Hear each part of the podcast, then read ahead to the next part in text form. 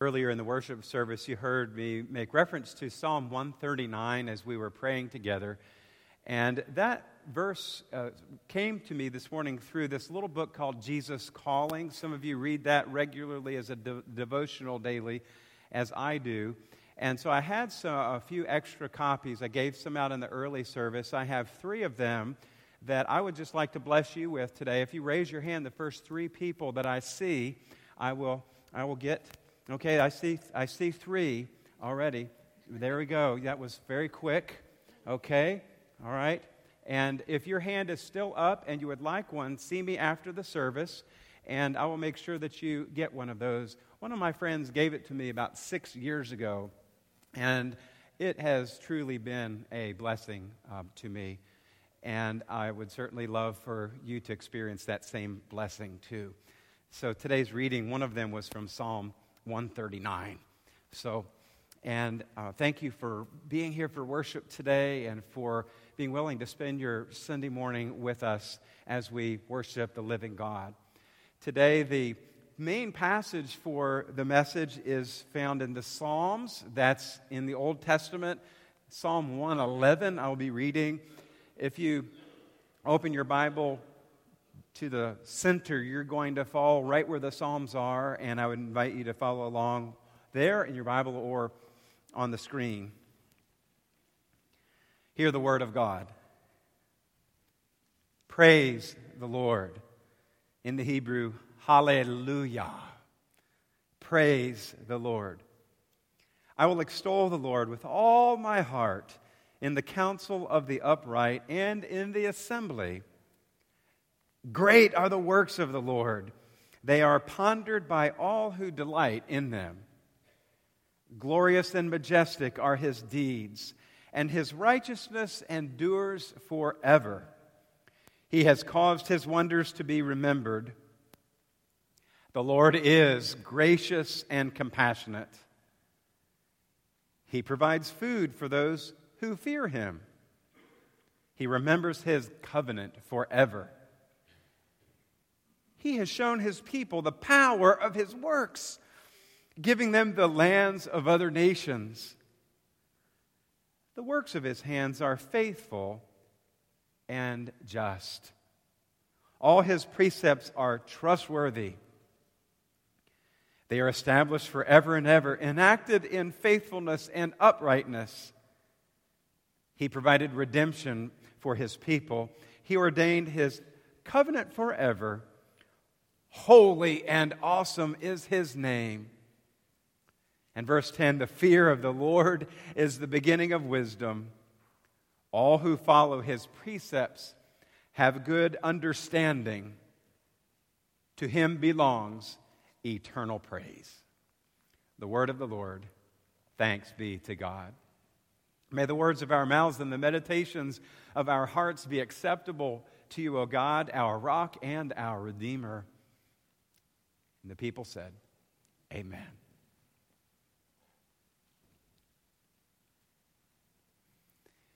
Each of us has a story, chapters to those stories, chapter and verse to our life story. And God gives us the gift of remembering those stories, sometimes not so good parts of our story, but God enables us to take our whole life story and to invite Him to become part of that story. And then God uses our story to help others in their journey of this life.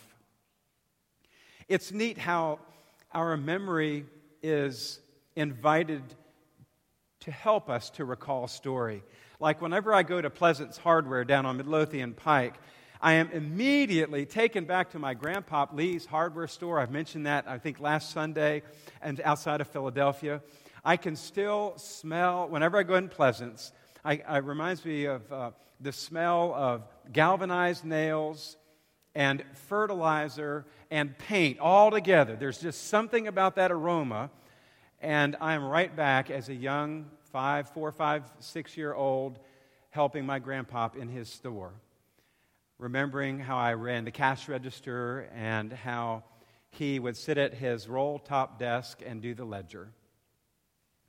I remember that if someone could not pay, that they were never turned away from his store. And then my memory was at work this past week.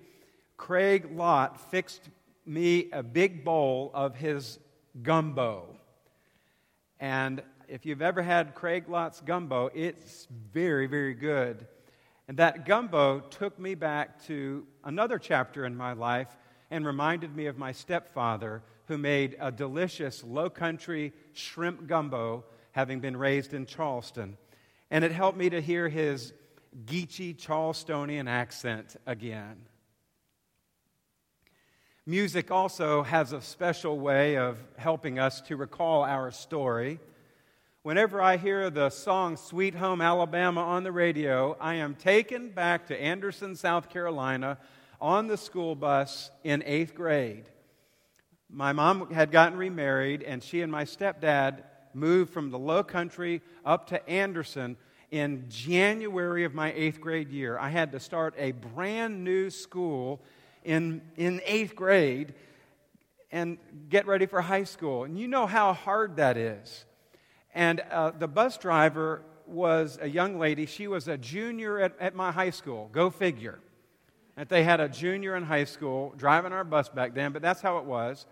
And she had a tape deck. Young people, it's called a cassette tape deck. And you had to actually put it in the slot, shut the door, and then push a button to play the thing. And she, I think, only had one cassette from Lynyrd Skynyrd, and every bus ride, it was Sweet Home Alabama every day. And so whenever I hear that song, there I am on that school bus. And um, it was a tough, tough year. Yeah. When I think of the Grand Canyon, I remember going on a youth mission trip and how we had the Holy Communion on the south rim of the Grand Canyon, and how that was a pivotal time in my life. Uh, I considered a spiritual marker in my journey with Jesus. And then during my freshman orientation at Winthrop College, now university, I'll never forget making eye contact with a beautiful brunette with big brown eyes named Melanie Webb. And we saw each other several times there at orientation. And then when school started, I ran into her again and asked her out on a date, and she said yes. And we went to see Back to the Future Part 1. The only catch was I had no money and no car. So she had to drive and she had to pay her way but she stuck with me, and we have been married 28 years this year. Uh, another chapter you know, in my life. Uh, there, there are ch- stories and chapters in your lives, and it is really neat to see how God just takes all of that and uh, when we commit ourselves to Him, makes it God's story and uses us to uh, come alongside of others in this journey of life. I believe that God's story of redemption and new life transforms our life stories, every bit of it, from A to Z. Aleph to Tau in the Hebrew, Alpha to Omega in the Greek, A to Z in the English. Our story becomes God's story, every bit of it. Today's sermon passage comes from the book of Psalms. And as I said earlier, if most of you open your Bibles up and lay them out on a table to the middle, you're going to be around the Psalms. And I believe some say that Psalm 117 is the exact center of the Bible. The Psalms are, are 150 in number, and they're organized into five big sections. And many say that is reflective of the first five books of the Old Testament, understood as the Torah or the, the Pentateuch. And so the Psalms are reflective of that in their structure. The Psalms were the song book or the hymnal for the Hebrew people. They would sing the Psalms. Many of them are praise Psalms and start off as this one does Hallelujah. Praise Yahweh. Praise the Lord. The Hebrews would never say Yahweh, they would always say Lord wherever they saw the word for Yahweh come uh, in the text. Praise the Lord. And that's how we have begun our service today, praising the Lord. You might say that the Psalms were the Hebrews' playlist, and lots of different t- styles of Psalms praise and lament, and prayers, and royal Psalms, and historical Psalms, and Torah Psalms that focus on God's Word and individual psalms that help people worship as individuals, and corporate songs as they gather in the assembly. The psalm playlist could have something that applied to just about anything a person might be experiencing. And Psalm 111 is in the last book of the Psalms, in, in the fifth section. And that section goes from 107 to 150 and it's a psalm of praise and thanksgiving of God. Its fraternal twin is Psalm 112. They are both 10 verses in English, and they are uh, both of praise. Psalm 111 focuses on God and God's character and nature, and Psalm 112 focuses on the person who is blessed by God. When the Hebrew people would sing Psalm 111 in worship, they would remember the stories of God and how He worked in their lives, in particular in the Egyptian exile. They would recall how God then delivered them from slavery and provided bread from heaven in the desert. And they would recall his redemptive work and how God would lead them to a land of other nations, a new land of promise, the promised land of Canaan filled with milk and honey. And Psalm 111, as Christian people, reminds us that we are part of this great redemption story. And just as God redeemed the people of old and led them through their wilderness, that God too has uh, offered redemption to us through Christ Jesus and his blood that has been spilt for us. He ordained this cover for, covenant forever and ever through his Son, Jesus Christ, who lives eternally. Psalm 111 is one of 10 psalms that, that are called acrostic psalms. Boys and girls, if you in school, sometimes your teacher will use an acrostic to help you learn something. Uh, you, can, you can make an acrostic out of your name. Like my name is really easy to do, choir Bob. Okay? B O B. So you take an acrostic, because you take the letters of your name, and, and they go from top to bottom, B, and then in the next line, O, and then the next line, B. And then I would find a word for each one of those. So a B word, and then an O word, and then a B word. Well, that's simply all an acrostic is. And it's neat that we have some acrostics in the Bible that were uh, tools for people to help memorize Scripture and to be able to memorize the ways that God had worked in their lives. In the case of acrostic psalms like Psalm 111, the first letter in each verse is a letter of the Hebrew alphabet. And there are 22 of those letters, not 26 like we have. On the screen, you'll see up at the very top right hand corner the very first letter in the Hebrew alphabet. It's called Aleph. Can you say Aleph? Very Aleph, good. The second word letter is Bet. Can you say Bet? And then the third one is Gimel. So let's say that together. Aleph, Bet, Gimel. Aleph, Bet, Gimel. Very good. And then the very last letter in the Hebrew alphabet is at the very bottom of your screen, second character over, last line, and it's Ta. Can you say that? Ta. So if I said from Aleph to Ta, that is like for us A to Z. That's the Hebrew alphabet. And in some of your translations in an acrostic psalm, you'll actually see the letters of the Hebrew alphabet next to each line.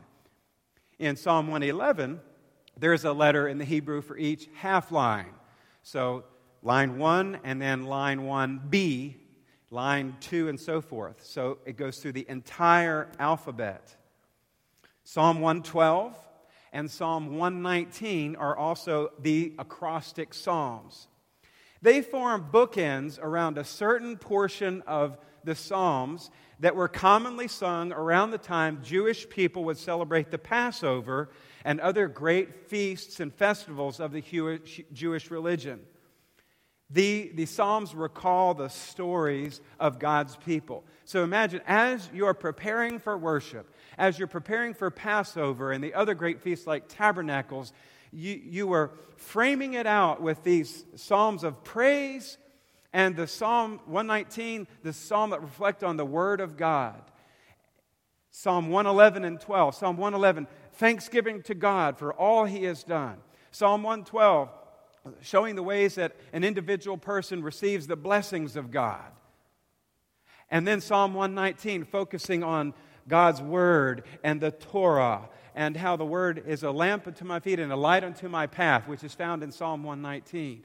And then Psalm uh, 113 through 118 are in the middle of this, and these were the verses that the folks would, would, uh, would center on in their worship festivals.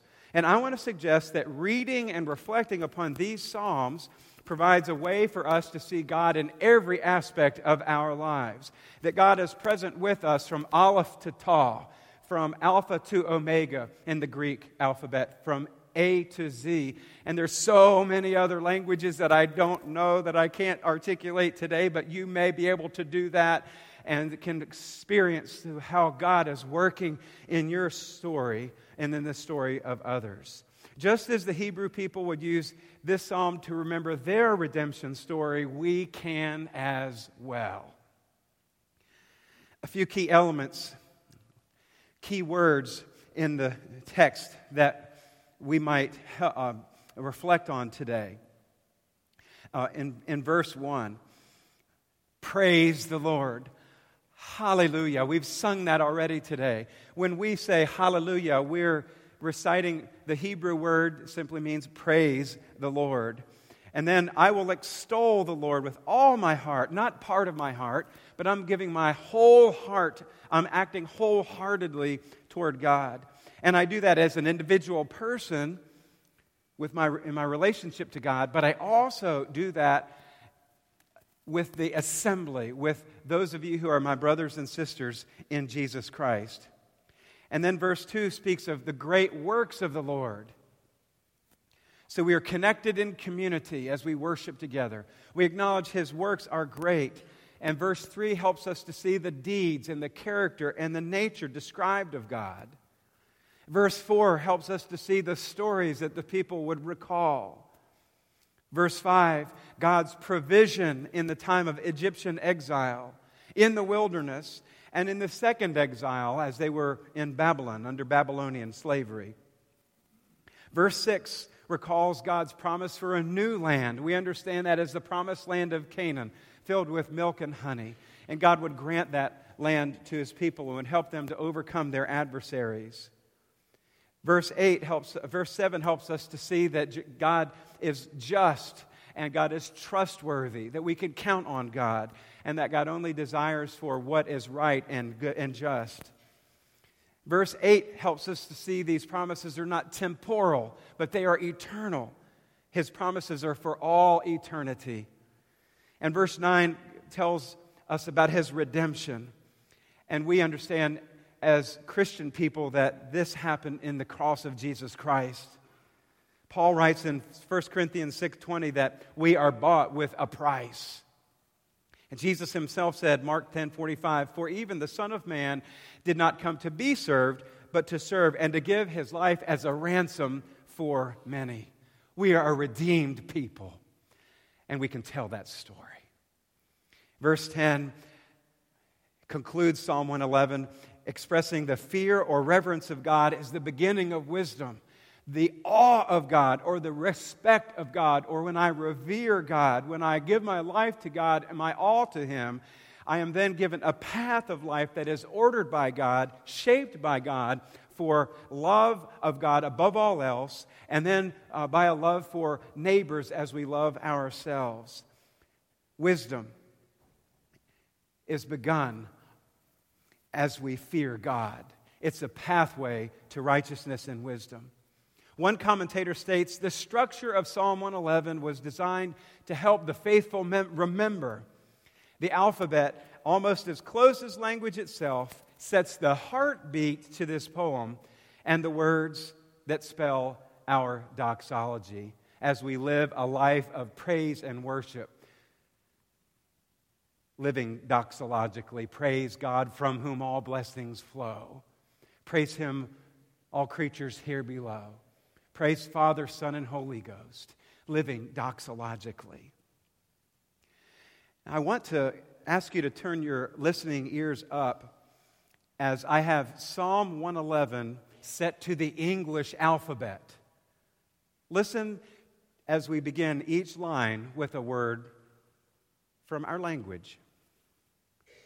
All praise to God with all my heart. Bring thanks, assembled ones. Come, all you upright, gathered ones. Delight in God your King. Enjoy his mighty works above. Fail not to ponder them. Great and majestic are his deeds. His righteousness endures forever. In all my memory, God has placed Jehovah's mighty deeds. Know that the Lord is kind to all. Love, joy, and grace is He. My Lord provides me with my food. No good thing do I lack. Oh, He remembers covenant, protects eternally. Quick does He show His mighty power, rewards with gifts of land shows us his faithful works and truth. Trustworthy is his hand. Upright and steadfast are his ways, vibrant with faithfulness. Well, he has saved his covenant ones, extol his awesome name. You who would uh, wisdom find, then seek the holy fear of God, zealous to follow all his ways to him all praise belongs. We extol our good God with all our heart, soul, mind, and strength. We give him all that we are and all we have, our A to Z. I want to ask you, I want to ask you to um, reflect today for just a moment. In your bulletin, there are some, there's some space where you can follow along whether it's today or whether it's throughout this week. The first question for reflection is this What word from today's psalm connects with your life story? Is there one word that connects with your life story?